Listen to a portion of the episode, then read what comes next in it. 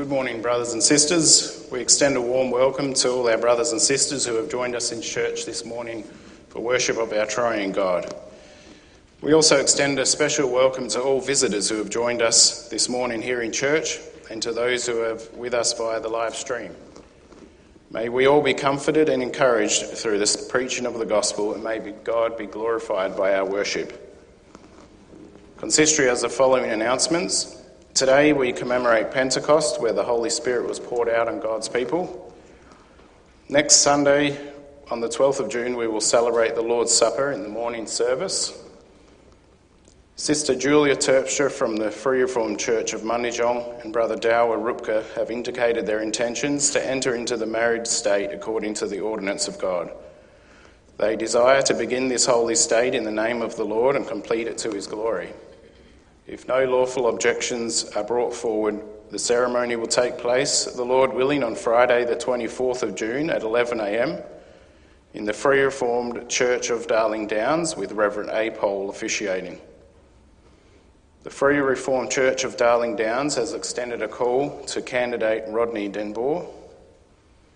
You are reminded that there will be meeting with one of our missionaries, Reverend Ryan DeYong, this week Thursday in this building commencing at 7:30 p.m.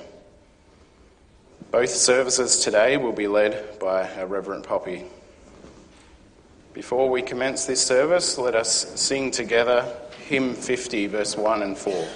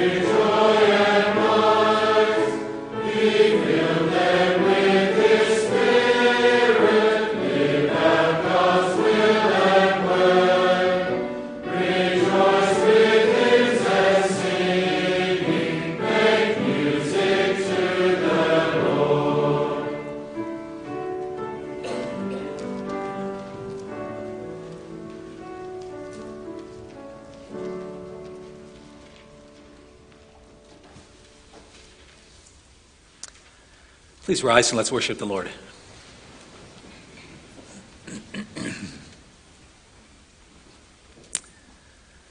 As God's people, we confess that our help is in the name of the Lord who made heaven and earth.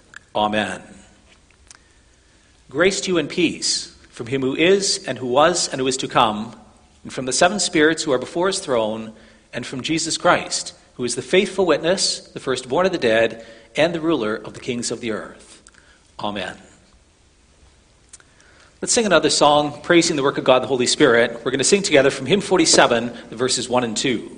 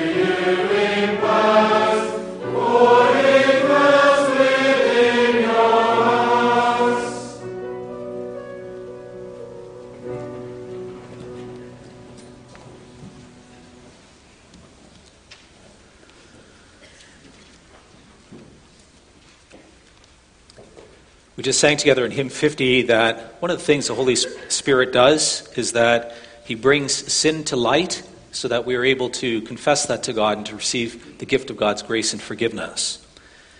I'd like to read with you at this time from the book of Exodus, chapter 20. We're going to read the law of the Lord, which God uses to, to show us our sin that we may humble ourselves and receive Christ's forgiveness. And God spoke all these words, saying, I am the Lord your God who brought you out of the land of Egypt, out of the house of slavery. You shall have no other gods before me. You shall not make for yourself a carved image, or any likeness of anything that is in heaven above, or that is in the earth beneath, or that is in the water under the earth. You shall not bow down to them and serve them.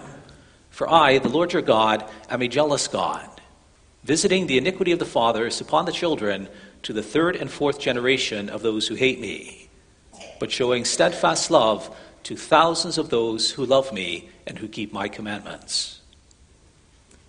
You shall not take the name of the Lord your God in vain, for the Lord will not hold him guiltless who takes his name in vain. And remember the Sabbath day to keep it holy. Six days you shall labor and do all your work, but the seventh day is the Sabbath to the Lord your God. On it you shall not do any work, you, or your son, or your daughter, or your male servant, or your female servant, or your livestock, or the sojourner who's within your gates. For in six days the Lord made the heavens and the earth, the sea, and all that is in them, and he rested on the seventh day. Therefore the Lord blessed the Sabbath day, and he made it holy. Honor your father and your mother, that your days may be long in the land which the Lord your God is giving you. You shall not murder. You shall not commit adultery. You shall not steal. You shall not bear false witness against your neighbor. You shall not covet your neighbor's house. You shall not covet your neighbor's wife, or his male servant, or his female servant, or his ox, or his donkey, or anything that is your neighbor's. Let's now make confession of our sins. We're going to sing together from Psalm 32, verse 1.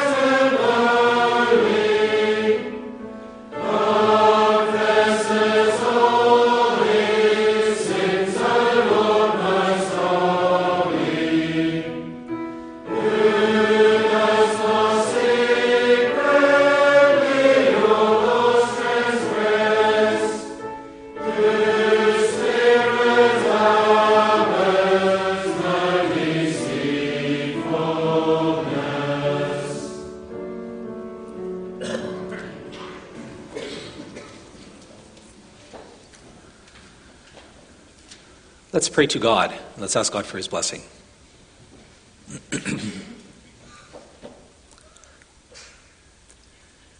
Dear Father in heaven, on this Sunday morning, we have so much gratitude in our hearts to you. You're the God who accomplished the work of saving us. You sent Jesus Christ into this world to die on the cross. And Christ rose from the dead. He ascended into heaven. And as glorious and powerful King, Together with you, Father, he, he sends down the Holy Spirit into our hearts. We're so thankful for the gift of your Spirit. We thank you, Lord, that by means of your Spirit, that you lead us into a relationship with you. You reveal yourself to us. We are born again. We are regenerated. We realize that you exist, that you're real. We realize that you're the awesome God, that you are the one who created this world and who holds all things in his hands. Then we also realize that you're the holy God, that you're set apart from sin and there's no evil in you. And then we're convicted of our own sin, Lord, because we're not like you. By nature, we're sinners. And so often it still happens to us that we do things that are offensive to you. We thank you, Lord, that with your Spirit that you convict us of our sin. We pray that you do so again this morning.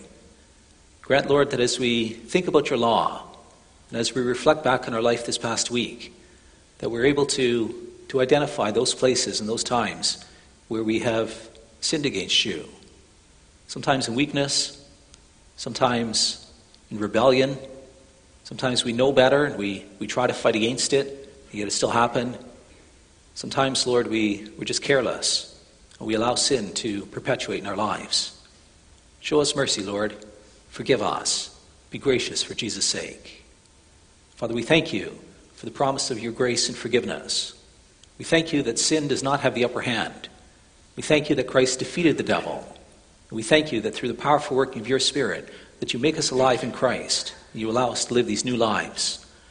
Pray that as we open your word this morning, as we consider these things, that we may realize how rich we are in Christ, that we understand what a great power you have, what a great gift you've given us, and that, that you're a God who, who looks on us in mercy and who delights in us for Christ's sake. Father, we pray that you would please give us great faith and that you would draw us near, to, near to you. And we ask that you do these things for Jesus' sake.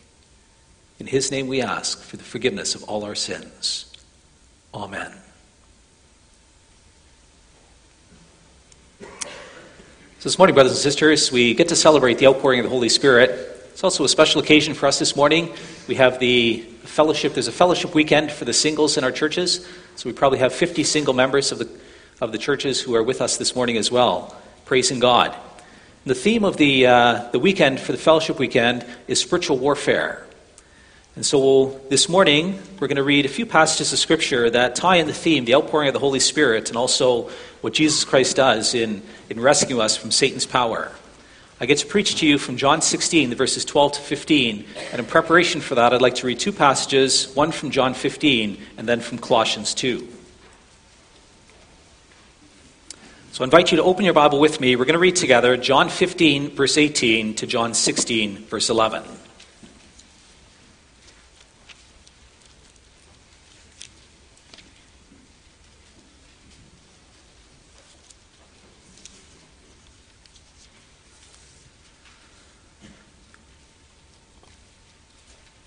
So you can find that on page 1072 of your guest Bible. John 15, starting at verse 18. this is part of the final discourse of our Lord Jesus Christ. He's seated with his disciples at the, at the last Passover. He's about to be um, arrested and crucified. And he says these words to his disciples He says, If the world hates you, know that it has hated me before it hated you. If you were of the world, the world would love you as its own. But because you are not of the world, but I chose you out of the world, therefore the world hates you. Remember the word that I said to you A servant is not greater than his master. If they persecuted me, they will also persecute you. If they kept my word, they will also keep yours. But all these things they will do to you on account of my name, because they do not know him who sent me. If I had not come and spoken to them, they would not have been guilty of sin. But now they have no excuse for their sin. Whoever hates me hates my Father also. If I had not done among them the works that no one else did, they would not be guilty of sin. But now they have seen and hated both me and my Father. The word that is written in their law must be fulfilled. They hated me without a cause. But when the Helper comes, whom I will send to you from the Father, the Spirit of truth, who proceeds from the Father, he will bear witness about me. And he will and you will also bear witness, because you have been with me from the beginning. I have said all these things to you to keep you from falling away. They will put you out of the synagogues. Indeed, the hour is coming when whoever kills you will think he is offering service to God. And they will do these things because they have not known the Father nor me. But I have said these things to you that when their hour comes, you may remember that I told you that I told them to you. I did not say these things to you from the beginning because I was with you. But now I am going to him who sent me. And none of you asks me, Where are you going? But because I've said these things to you, sorrow has filled your heart. Nevertheless, I tell you the truth, it is to your advantage that I go away. For if I do not go away, the Helper will not come to you. But if I go, I will send him to you. And when he comes, he will convict the world concerning sin and righteousness and judgment. Concerning sin, because they do not believe in me. Concerning righteousness, because I go to the Father, and you will see me no longer. Concerning judgment, because the ruler of this world is judged. I still have many things to say to you, but you cannot bear them now. Or actually, we're going to read that next. We'll stop here. That's the text. So we'll get to that in a minute. First, let's read together. We're going to read Colossians 2, the verses 1 through 15.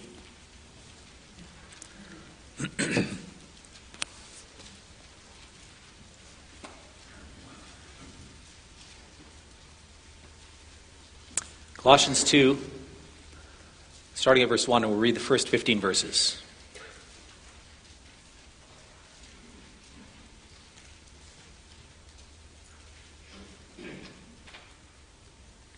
Colossians 2, verse 1, page 1169. There, God's word says, For I want you to know how great a struggle I have for you and for those at Laodicea, and for all who have not seen me face to face, that their hearts may be encouraged, being knit together in love, to reach all the riches of full assurance of understanding and the knowledge of God's mystery, which is Christ, in whom are hidden all the treasures of wisdom and knowledge. I say this in order that no one may delude you with plausible arguments. For though I'm absent in body, yet I'm with you in spirit, rejoicing to see your good order and the firmness of your faith in Christ. Therefore, as you received Christ Jesus the Lord, so walk in him, rooted and being built up in him and established in the faith, just as you were taught, abounding in thanksgiving. See to it that no one takes you captive by philosophy and empty deceit according to human tradition, according to the elemental spirits of the world, and not according to Christ. For in him the whole fullness of deity dwells bodily, and you have been filled in him who is the head of all rule and authority. In him you also were circumcised with the circumcision made without hands, by putting off the body of the flesh by the circumcision of Christ, having been buried with him in baptism in which you were also raised with him through faith in the powerful working of God, who raised him from the dead. And you, who were dead in trespasses and the uncircumcision of your flesh, God made alive together with him, having forgiven us all our trespasses, by canceling the record of debt that stood against us with its legal demands. This he set aside, nailing it to the cross. He disarmed the rulers and authorities and put them to open shame by triumphing over them in Him. So far. Let's now sing of the, the care that God shows to His people despite the attacks that they face. We're going to sing from Psalm 56, the verses 1, 4, and 5.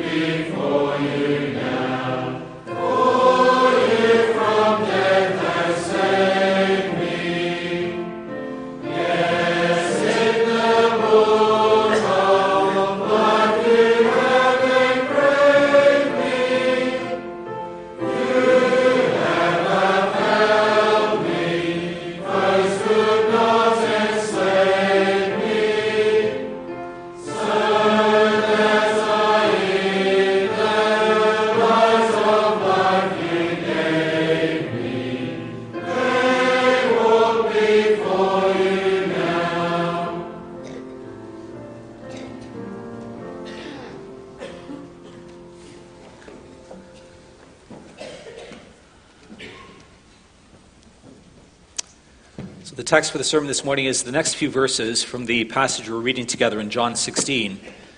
It's John 16, the verses 12 through 15. Find that on page 1072 of your guest Bible.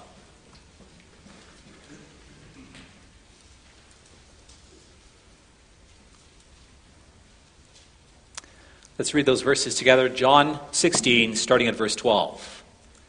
The Lord Jesus Christ says, I still have many things to say to you but you cannot bear them now. When the Spirit of truth comes, he will guide you into all the truth. For he will not speak on his own authority, but whatever he hears, he will speak. And he will declare to you the things that are to come. He will glorify me, for he will take what is mine and declare it to you. All that the Father has is mine.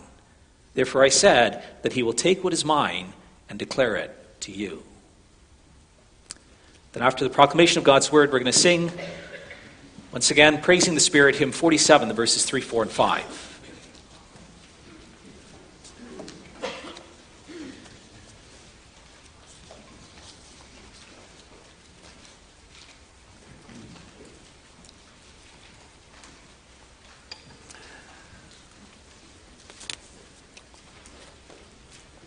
Dear brothers and sisters, congregation loved by the Lord Jesus Christ,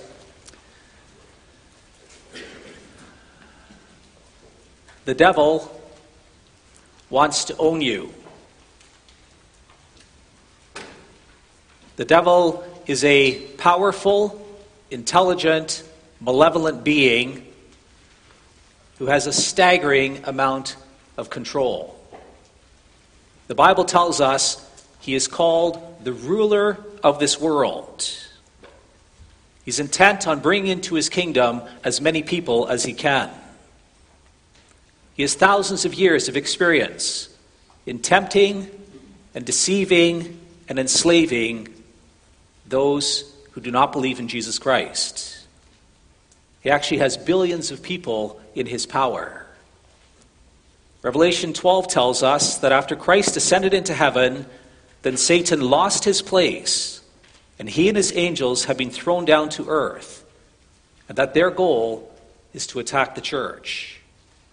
Woe to you, O earth and sea, for the devil has come down to you in great wrath because he knows that his time is short. We're told in 2 Corinthians 4, verse 4, that he has blinded the minds of unbelievers to keep them from seeing the light of the gospel of the glory of Christ. Or 1 Peter 5, verse 8 tells us that he is a roaring lion, seeking whom he can devour. You know, the Lord shows us that if the contest were between us and the devil, then we would lose hands down. We have a little picture of that. Job 1. Satan comes into God's presence. God says, Have you seen my servant Job? And Satan says, Well, of course, because you protect him. And God says, Okay, you're allowed to inflict harm on him, but don't touch him. Was there any contest? Did the devil have difficulty in any way attacking Job and making his life miserable? No, there was no contest. In one day, his sheep, his donkey, his cattle, all his possessions are taken away from him, and the house where all his kids were gathered together, it collapses, and all ten of his children die. And God talks to Satan again, and God says, Well, look at him. He still serves me. And Satan says, Yeah, skin for skin. You touch him and he'll curse you. And so God again gives him permission. He says, okay, you can touch him, but don't kill him. And again, there's no contest. The devil, he has the opportunity, and Job is, from the, from the tip of his head to his feet, he's covered with these painful sores. And so the Bible gives us the picture that if it's Satan versus us, we lose every time, hands down. That just gives a little picture of who we're up against. There's only one way to be protected from Satan and his attacks. The Bible tells us that's through faith in the Lord Jesus Christ. You must believe the Lord Jesus Christ because he is the only one who has the power and the authority to rescue you from Satan's deceptions. Well, the question then becomes how does Christ do that? What means does our Savior use to protect us from Satan's assaults and to bring us into glory? Well, the Bible tells us that he does so through the powerful working of his Holy Spirit. In John 14 to 16, Christ promised his disciples that when he went up into heaven, he would not leave them as orphans, but he would come to them and he would live in their hearts through his Spirit. He says that he would send the Spirit of truth, and the Spirit would take what is Christ and declare it to us. It is through the powerful work of the Holy Spirit is through his work in teaching us who Christ is and who we are in Christ that we are set free from Satan's power and that we are brought into the kingdom of God. I preach God's word to you with this theme Christ sent down his Holy Spirit to guide us in all truth. Then I actually decided to, to change the points a little bit. The first point is going to be the need for the Spirit's guidance, and the second point is the gift of the Spirit's guidance. So, first, the need. The context here, brothers and sisters, is that in John 13 to 16, our Lord Jesus Christ says some final words to his disciples at the last Passover. One of the thoughts he expressed to them during that time is that he says, in the first place, he says, I'm going to be crucified, I'm going to die, I'm going to be away from you. And then he said to them, When I leave you, don't be surprised if you suffer persecution.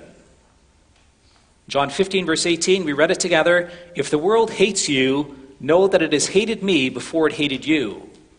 If you are of the world, the world would love you as its own. But because you are not of the world, but I chose you out of the world, therefore the world hates you. So he told them up front, he says, Don't be surprised if you suffer for the sake of my name. And in the next chapter, in the first verses of chapter 16, he continues that thought. He says, They will put you out of the synagogues. Indeed, the hour is coming when whoever kills you will think that he's offering service to God. And they will do these things because they have not known the Father nor me. If you believe in me, Christ is saying, don't be surprised if you're persecuted for the sake of my name. And then we have to understand that this persecution, it's, it's not just a physical thing, it's not just a jealousy thing, it's not just that some people want to get something from other people, but it's also a demonic thing. It's a little later in that meal, we're told that Jesus Christ had a side conversation with the Apostle Peter. It's in Luke 22, verse 31. He warns Peter about the trial he's going to face. Simon, Simon, behold, Satan demanded to have you that he might sift you like wheat. But I have prayed for you that your faith may not fail. And when you have turned again, strengthen your brothers. Satan's demanded to have you. He wants to sift you like wheat. Not sure exactly what that means, but if Satan wants to get his claws into you, if he wants to chew you apart, it can't be good. And we're told in the next verses that Peter denies his Lord three times is this profound sense of guilt. He leaves. He goes out after, after seeing Jesus in the high priest's house. He goes out and he grieves deeply. He, he weeps bitterly because of the sin that he committed in denying his Lord. Well, that just gives you a little picture of some of the ways in which Satan often attacks the people of God. It's often that he leads you to sin and he fills your heart with a sense of shame and guilt over the things that you've done. You know, that's his whole intention. Revelation 12, verse 10, he's called the accuser of our brothers. It's when you sin, then you're, you're guilty. And Satan knows that. And that's the basis for accusation. And so when you've sinned, then he goes into the Father's presence and he says, Hey, Lord, have you seen? Look at that. He did this and did that, did this and that. And so he belongs to me. He's on my side because he sinned against you. And your justice means that he rests under your wrath that he can't be with you. You read exactly that thing happening. Zechariah 3, verse 1. The prophet Zechariah, he says, Then he showed me Joshua the high priest standing before the angel of the Lord, and Satan standing at his right hand to accuse him. So this is after the exile. You have this, the high priest at the time, his name was Joshua. And Zechariah has a vision of God in which Satan is accusing the high priest. And Satan's plan of attack was if I take out the leadership, if I take out the mediator, then he can't mediate for the sins of the people, and I can take out the people. And it says there that Joshua was, was clothed in these filthy garments, all the stain of sin. And so Satan had a basis for an accusation against him. Well, that's not the only approach that's, that Satan has, brothers and sisters. There's also this, this outright persecution. You know, shortly after the, the Lord Jesus Christ ascended into heaven, then the apostles, they experienced that. Acts 4 tells us that the scribes and Pharisees, they arrested and they threatened them. It was intimidation, Acts 4. They're thrown into prison, Acts 5. There's murder of Stephen, Acts 7. You have persecution of the whole church, Acts 8. That's a theme that gets developed throughout the whole New Testament. 1 Peter 5, I mentioned it. They were told that the devil is a prowling lion seeking whom he can devour. It's when he, when he causes you to suffer, that many times when we suffer intensely, then it's really hard to, to see the goodness of the Lord. It's really easy to doubt the promises of God. It's the place where, where Satan loves to attack people, to undermine their faith in Christ, and to lead them into sin. Or another one of his, his approaches is deception. Actually, the scripture tells us that's one of the main ways in which Satan attacks the people of God. 1 Timothy 4, verse 1, for example, I just mentioned a couple examples. Paul warns Timothy that in the last days some would abandon the faith and follow deceiving spirits and the teachings of demons. And sometimes you read that and you wonder the teachings of demons, like what would that really be? It's quite striking. Demons who forbid marriage and require abstinence from foods that God created to be received with thanksgiving by those who believe and know the truth. It's demonic teaching to say that a person is not allowed to get married. It's demonic to say that you're not allowed to enjoy certain foods that God has given to you.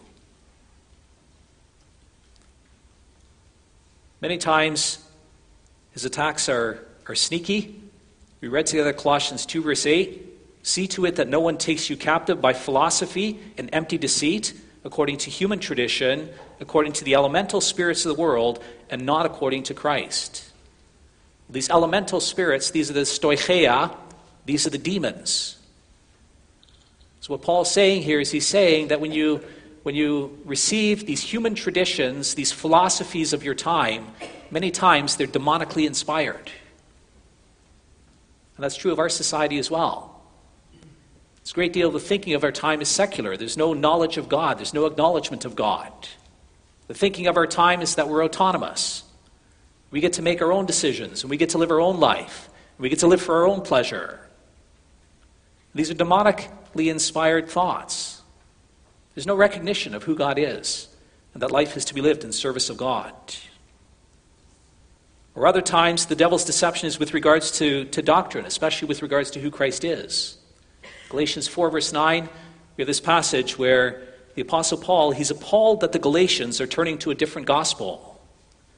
But now that you've come to know God, or rather to be known by God, how can you turn back again to the weak and worthless elementary principles of the world, whose slaves you want to be once more? Once again, he refers to these elementary principles, these demons, now, the Galatians at the time, they fell into, into the trap of Christ plus. To make it into heaven, it's not enough that you believe in Christ. You need Christ plus circumcision, Christ plus the Old Testament feast days and sacrifices. And Paul says that's a teaching of demons. It's not Christ plus. It's not Christ plus what you do to make it into heaven. It's faith in Jesus Christ who has done it for you. You are saved by grace through faith in your Savior Jesus Christ. Or probably the greatest attack that we face, brothers and sisters, is through temptation. 1 Thessalonians 3 5, the devil is called the tempter. Just as he tempted Adam, just as he tempts Jesus Christ, so he also seeks to tempt each one of us to sin. Well, the Lord warns us against this temptation in the first chapter of James. He calls us later in James to resist the devil. He reminds us that he's able to strengthen us so that we not give in to temptation in 1 Corinthians 10. Well, if you think about this, brothers and sisters, do you, do you realize why life is often so hard? Why is temptation so powerful? Why do you start your day with all these good intentions and you look back at the end of the day and you realize that you've fallen into sin again? Why is it so easy to get into conflict with your family members, with your friends, with fellow church members, with people at work? Why are you dragged back into the same old sins that you've confessed and you've renounced before, that you seek to flee from? Yet you, you have these besetting sins. Why does it seem that the whole world is stacked against Christians? Well, the reason for that is because we have powerful enemies. It's not just our own sinful nature, it's not just the sin in this world, but there are demonic forces who are at work who seek to use those things to lead us away from God, to blind us, to hold us in our sin, and to hold us under our guilt. The devil and his demons, they're powerful, intelligent creatures. They literally have thousands of years of practice at enslaving people. And it is their intention to lead people away from God. Well, where does it leave us, brothers and sisters? How do you deal with that? The most important thing you need to realize is that you're not on your own, that you don't do it in your own power. Our Lord Jesus Christ, before he went into heaven, he told his disciples in John 16, verse 7, It is to your advantage that I go away. For if I do not go away, the Helper will not come to you. But if I go, I will send him to you. Christ says, I need to go away so that I can send you the helper. Literally, the Greek word here is the paraclete, parakaleo. And the word parakaleo, paraclete, it literally means to be called alongside. The helper is someone who is called alongside another person to provide protection and assistance and defense. In a legal context, it's someone who advocates or defends or intercedes for you. In the scriptures, the word parakleo is most often used in the context of comforting or encouraging or providing counsel for another person. And so in real life, this is the beautiful task of a father who stands alongside of his son and who provides advice for his son who sets a context for his son, who helps his son to know how to live and how to respond to the challenges that he faces. It refers to an older woman in the congregation who stands alongside a young mom and who helps her to know how to raise her family, how to love her husband, how to live in, in faith and in holiness before God. It refers to an office bearer who stands alongside of God's people who teaches them who God is and what it means for them that the Lord is their God in the specific circumstances of their lives. The greatest gift that we have, brothers and sisters, is that Christ has sent His Holy Spirit into our hearts to do this for us. The reason why Jesus had to go away is because He wants to stand alongside of us in a much more intimate way. He wants to comfort us, to help us, to protect us, to guide us. It's in verse 13. Here it says, When the Spirit of truth comes, he will guide you into all the truth. For he will not speak on his own authority, but whatever he hears, he will speak, and he will declare to you the things that are to come. He will glorify me, for he will take what is mine and declare it to you. So, really, what, what the Spirit's going to do is that he's going to guide us into the truth. The devil's a deceiver. He wants to lead you away from the truth. But the Spirit is the helper who reveals the truth. He shows you that the Lord Jesus is the way, the truth, and the life. He shows you who Christ is and what Christ has done for you.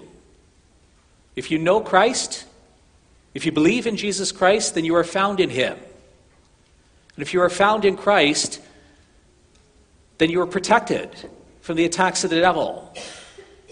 Satan doesn't have anything on you. When you believe in the Lord Jesus, when you expect your help from Him, when you look to Him in faith, then the Lord Jesus, then He keeps you in His truth. Then He protects you from satanic assault. He helps you to see through the lies of the devil. The Holy Spirit, He's come to protect us and to lead us close to God. It's really quite striking. There's, there's this contrast that gets set up in the Scriptures. If you believe in the Lord Jesus Christ, then the Scripture says, then you are in Christ. It's a phrase that's used 200 times in the Bible. And if you are in Christ, that's different from being in sin. It's different from being in Adam, from being in darkness. If you're in Christ, then Christ lives in you. Then his power will be manifest in you. Then he will reveal himself to you, he will give you all of his resources, and he will bring you into glory. The words of Colossians 2, verse 17. No, it's not Colossians 2, it's, it's 2 Corinthians 5, verse 17.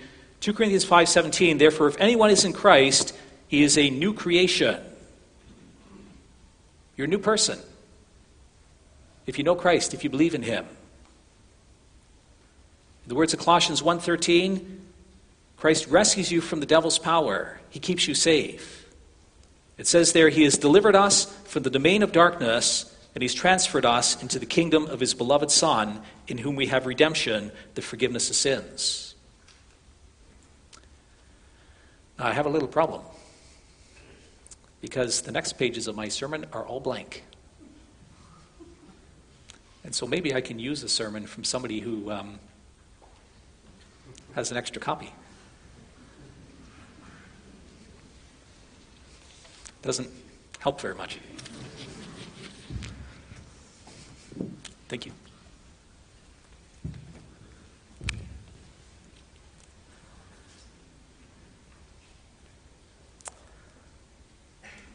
Sorry, that was distracting.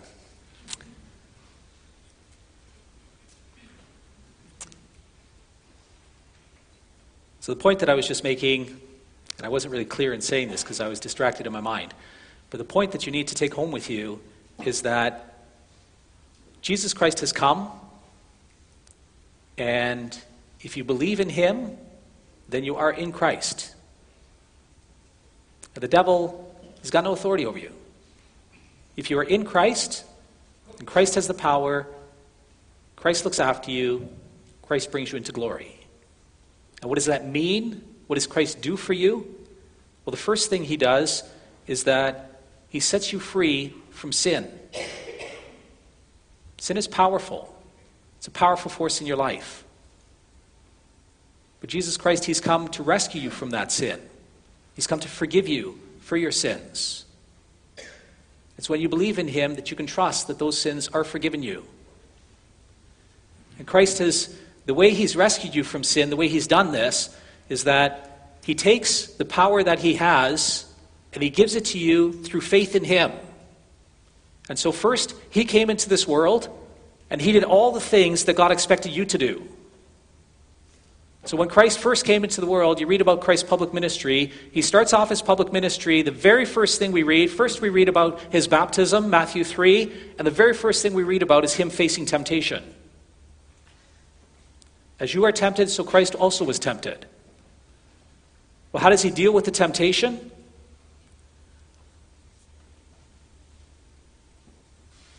The devil comes to him, and the devil says to him, Turn the stone into bread. And he says, Jump off this, this temple, and I'll show you. You can show the world how great you are. The devil says, Bow down to me, and I'll give you all the kingdoms of the world. And what does Christ do to that? He responds with the Word of God. Deuteronomy 6, Deuteronomy 8. He says, I can't do that. In Deuteronomy 6 to 8, this is a part of Deuteronomy that really emphasizes that you love the Lord with all your heart, soul, and mind, and with all your strength. And so Christ is saying to the devil, He says, I love my Lord with all my heart, with all my soul, with all my strength. I'm not falling for those temptations. I'm going to serve my Lord. And because he resists the devil's temptation, then when you look to him in faith, then he can strengthen you to resist the devil's temptations.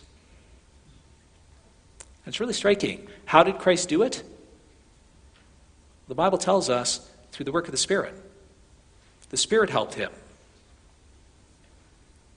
Back in Matthew 3, the very last verses, we're told that he was anointed with the Holy Spirit. And then in verse, Matthew 4, verse 1, we're told, Then Jesus was led up by the Spirit into the wilderness where he was tempted by the devil. And actually, if you go to the parallel passage in Luke 4, it even emphasizes the work of the Spirit more explicitly. In Luke 4, it says, And Jesus, full of the Holy Spirit, returned from, from the Jordan and was led by the Spirit into the wilderness. So the Spirit filled him, the Spirit led him in the desert, and the Spirit strengthened him to sustain the attacks from the tempter. When you believe in the Lord Jesus Christ, then Christ pours his Spirit into you. He gives you his Spirit, and he gives you his strength to resist the temptations that you have faced from the devil. And that's really striking. In the next verses, we read about Christ starting his public ministry. In Luke 4, he preaches the gospel from Isaiah 61. He says, The Spirit of the Lord is upon me because he has anointed me to proclaim good news to the poor. He has sent me to proclaim liberty to the captives and recovering of sight to the blind, to set at liberty those who are oppressed, and to proclaim the year of the Lord's favor. He's anointed and two of the things he says is that he proclaims liberty to the captives and he sets at liberty those who are oppressed. Well, who are captives? The very next verse, verses, he casts out a demon. He releases a person from the captivity of the devil. At the end of the chapter, we're told that the crowds were amazed because, with authority and power, he commands the unclean spirits and they come out. He's filled with the Spirit to set his people free from the devil's assaults. You know, it's true that the devil's powerful, brothers and sisters. It's true that he has great authority. But Christ has defeated him. Christ has greater authority. Christ is seated on the throne in heaven with the authority of his Father. That's the point of verse 15 of our text. All that the Father has is mine. Therefore, I said that he will take from what is mine and declare it to you. Well, what does the Father have that he's given to Christ? There's actually a couple of places where it talks about the Father giving Jesus Christ all the elect. So in John 10, my Father who has given them to me is greater than all, and no one is able to snatch them out of my Father's hand. And that same thought is expressed in John 17, verse 10. But there's something else that, that's emphasized through the scriptures that the Father has that's given to Jesus Christ. In John 17, verse 1, Christ prays, He says, Father, the hour has come, glorify your Son, that your Son may glorify you, since you have given him authority over all flesh to give eternal life to all whom you have given him. The Father has given the Son authority over all flesh. And that's what Christ reminds his disciples of just before he goes up into heaven. He says, Matthew 28, verse 18, All authority in heaven and on earth has been given to me. Therefore, go and make disciples of all nations. The Father has given me his authority. The Father rules over all, He has control over all things, and He's invested that in me. I have authority over all things. I rule over everything. I rule over Satan and his demons. And if you believe in me, then the Spirit will take what is mine and declare it to you. He will give you my strength.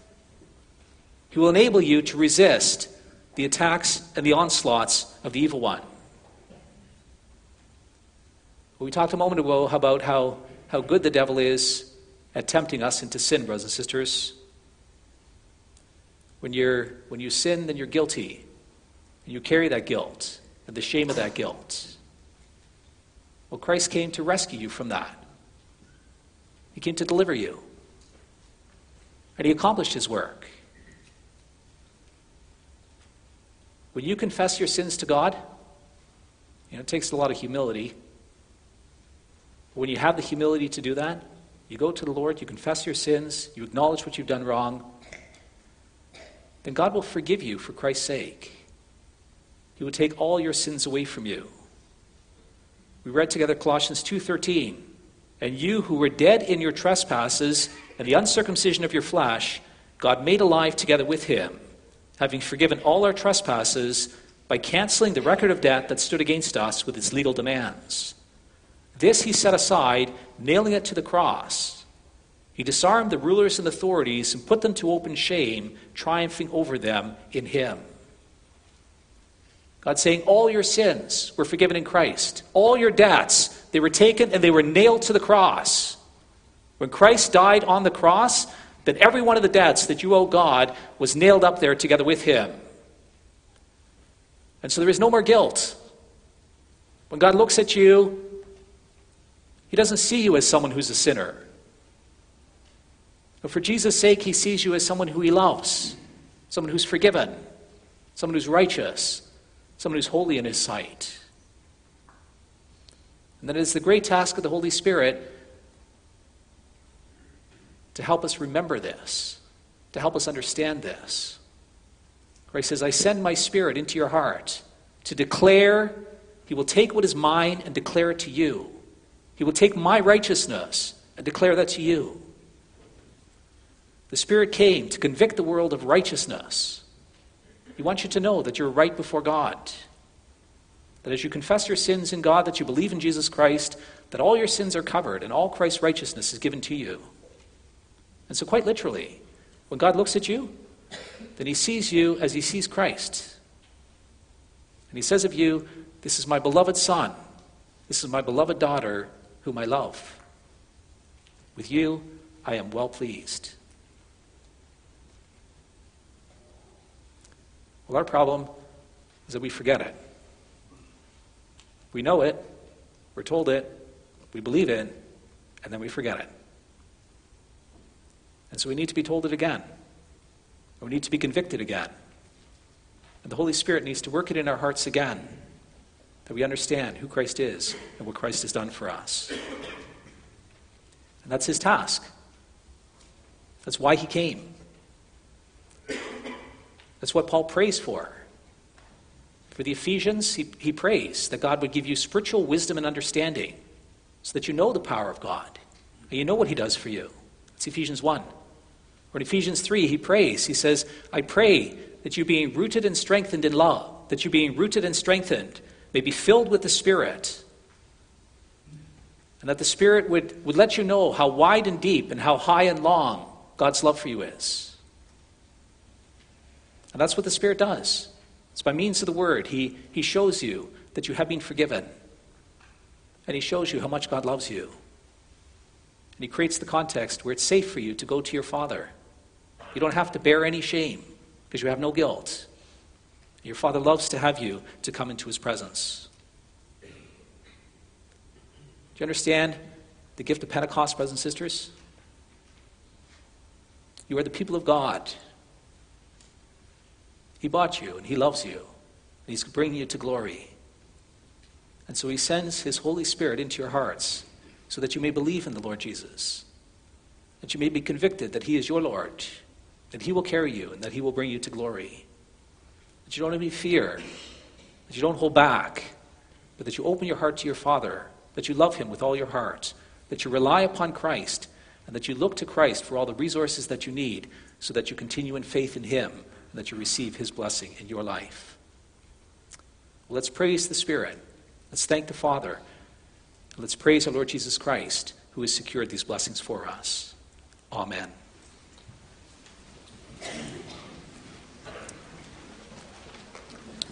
Let's now sing together. We're going to sing to the praise of God, the Holy Spirit. We'll sing John, or sorry, sing hymn 47, verses 3, 4, and 5.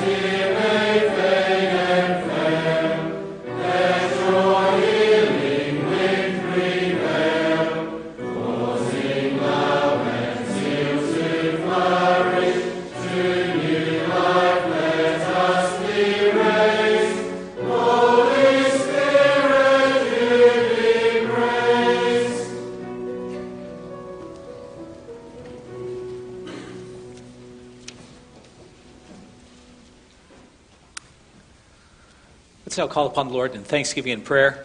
In our prayer this morning, we'll remember the, the families of our brother George and Elaine Brinks and also Fred and Jerry Deek, their brother in law. That's um, brother Bill Osborne in Albany. He passed away this past week.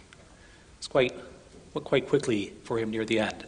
So also the, the Jairus here. Remember you in prayer as well.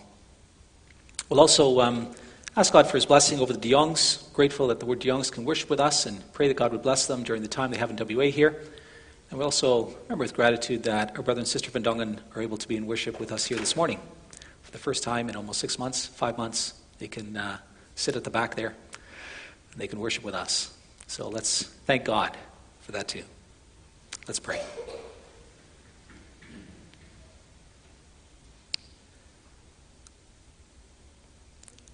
Almighty God and Father in heaven, we thank you that you have entrusted all authority into your Son, Jesus Christ.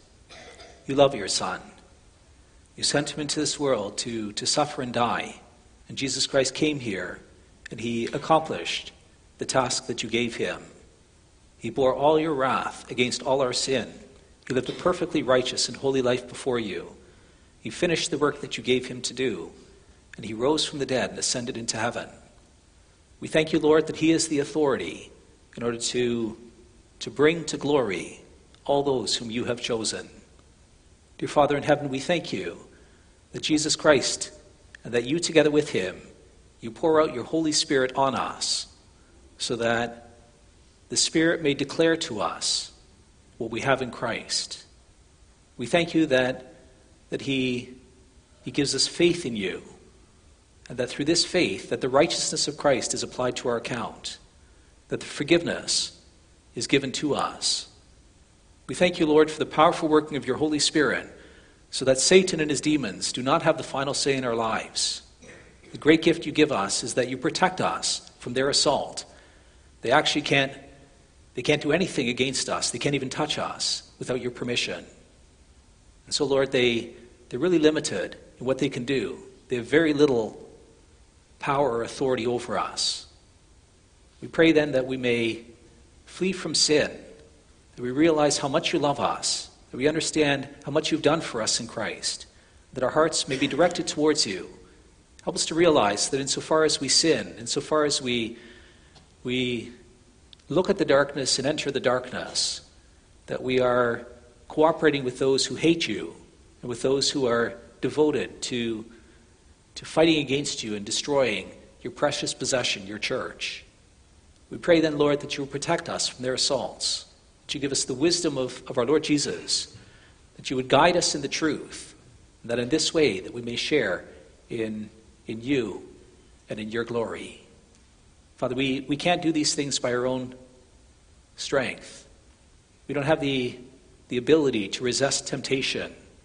We are those who are easily deceived and led astray. We are those who are easily enslaved into sin by our own nature. And so, Lord, we pray and we trust that you will do this for us through the powerful working of the Holy Spirit. Thank you that, that the Spirit has come and that He will guard your church and that He will accomplish the salvation of your people. Holy Spirit, we praise you and we thank you for the work that you do. We pray that you would live powerfully in our hearts. And we pray that you lead us to great faith in our Lord Jesus and that you rescue us from the power of the devil. Thank you for your love for us. Thank you for your work in Christ and in us and for bringing us to glory. We pray then, Father, that you'd also take care of us in all the, the difficult circumstances of life. Sometimes we're tempted to sin.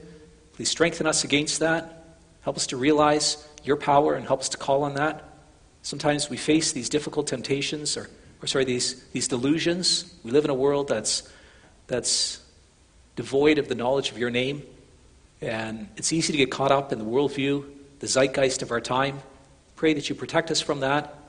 Pray that you be, especially with the, the young people who are at universities, and also with, with those of us who have contact with unbelievers on a regular basis. Sometimes we're we're forced to be in contact with those who, who revel in rejecting you and rebelling against you, and who have a lot of ideas that are, that are really opposed to you. And we pray that you protect us from that, that you keep us safe. When we watch the news, when we read the newspapers, when we read books, when we watch television or the movies, please, Lord, give us the wisdom and discernment that we need to flee from evil and to protect our minds. Please also keep us from curiosity about evil. Grant that we not curiously inquire and, and want to know about things that, that you hate and that are opposed to you. Father, grant that, that whatever is pure, whatever is lovely, whatever is excellent, whatever is praiseworthy, that we may think about such things. Pray then that you would also please grant your blessing to us when we face attacks. Sometimes we face difficult health difficulties. We, we're sick or we have ailments or sometimes accidents, especially for the seniors, Lord, in their in the the final season of life. They face the breakdown of the body, and there's there's a lot of trouble that they face with that. Pray that you would sustain your people, that you grant that during these times that we may continue to believe your goodness, that we understand that you have the power to help us, that we rely upon you, that in the meantime that we also may be sustained by you, that we're willing to accept that we must go through much suffering to enter the kingdom of heaven. Father, we pray that you would please accept our gratitude that our brother and sister Van Dongen can be with us in worship today. Please continue to bless our sister. We want to ask that you would please grant that her body's able to accept her heart and that also she's able to get off some of the medication that she's taking. Please give her restored health and strength. Grant, Lord, that, that she has energy, that she also can, can have your blessing so that she can get about and that she can meet with your people once again. It's such a joy that you brought them here this morning. And we thank you for that. We pray for, for complete recovery for our sister. Father, please sustain them and uphold them during this time. We also pray that you would please take care of, the, of our missionary. We're so grateful that Reverend and Mrs. DeYoung could come here from PNG. We wish to ask you, Lord, for a really blessed time for them. That during the time they're here, that this may be a time of, of rest and refreshment in one sense, a time where they can renew relationships, a time where they're able to, to have good fellowship with your people, to be strengthened in their faith, to be built up in, in joy and gratitude for you, for who you are, and for what you've done. Grant that as a church community that we can show our love for them, that we're able to support them and to look after them. And please grant that they may go home in, in due time with a heart full of gratitude to you for the riches of your grace towards them. Father, please, please give them the, the strength and energy that they need for this. Please be with their children as well. And please grant that the children can have a blessed time here. And we also pray, Father, that you please be near to those who are grieving the loss of loved ones. The final curse on sin is death. And yet we believe that Jesus Christ has overcome death. And we pray that you give that comfort to our brother and sister Brinks and Deacon Jera, that you comfort them later this week when they need to, to bury the body of a loved one, of, of the late brother Bill Osborne. Father, thank you for, for the promises of the gospel. We pray that, that you would please be near to them and that you comfort them through this time. We also pray, Lord, that you please bring us back here again this afternoon Grant that we can worship you again, that we can be built up by your word.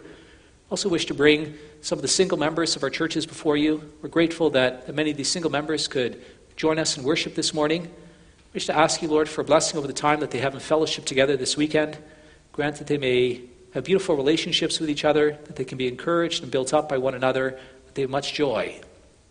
Father, thank you for the blessings that you give them. Thank you for the service that they offer to you and your church in so many ways. But we think that we know that some of them would, would love to be married someday. And if that's the case, Lord, we pray that you would grant this blessing to them. It's also a, a difficult thing because it's a matter of accepting your timing. You are God, and, and the gift of a, of a husband or wife is a gift out of your hand. And so please, please help those who, who long for this, that they're able to accept this from your hand. At the same time, Lord, we also pray that you would please Grant your grace and nearness. There's some who, who are really at peace with being single and who love to, to be in that place. And We receive that as a gift of your grace as well. Please surround them with your nearness, Lord. Please be a father to them and love them. And please accept our thanks for, for their presence, also, not just here this morning, but also in our lives. Lord, please grant that as, as a communion of saints, that we can know and love each other, that we're able to care for each other, and that we can assist each other in the way to glory. Please hear our prayer and grant us our requests. We ask for Christ's sake. Amen.